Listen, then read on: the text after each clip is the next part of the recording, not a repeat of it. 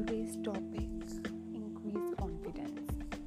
Working with no judgment, freedom, imagination. Being allowed to fail as much as you need to while enjoying yourself. Getting on your feet and doing whatever comes to your mind from a different person point of view. Acting is liberating, pushing yourself in situation where you might feel vulnerable and challenged and seeing yourself overcoming those moments.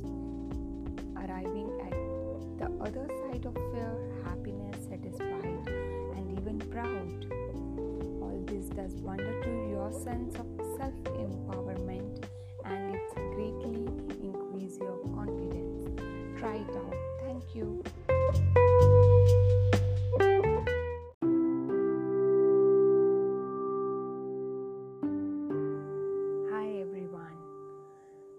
Must allow your shyness, fear, and uneasiness to become fuel for your performance. Instead of treating these as an obstacle, will enhance your result. Practice this.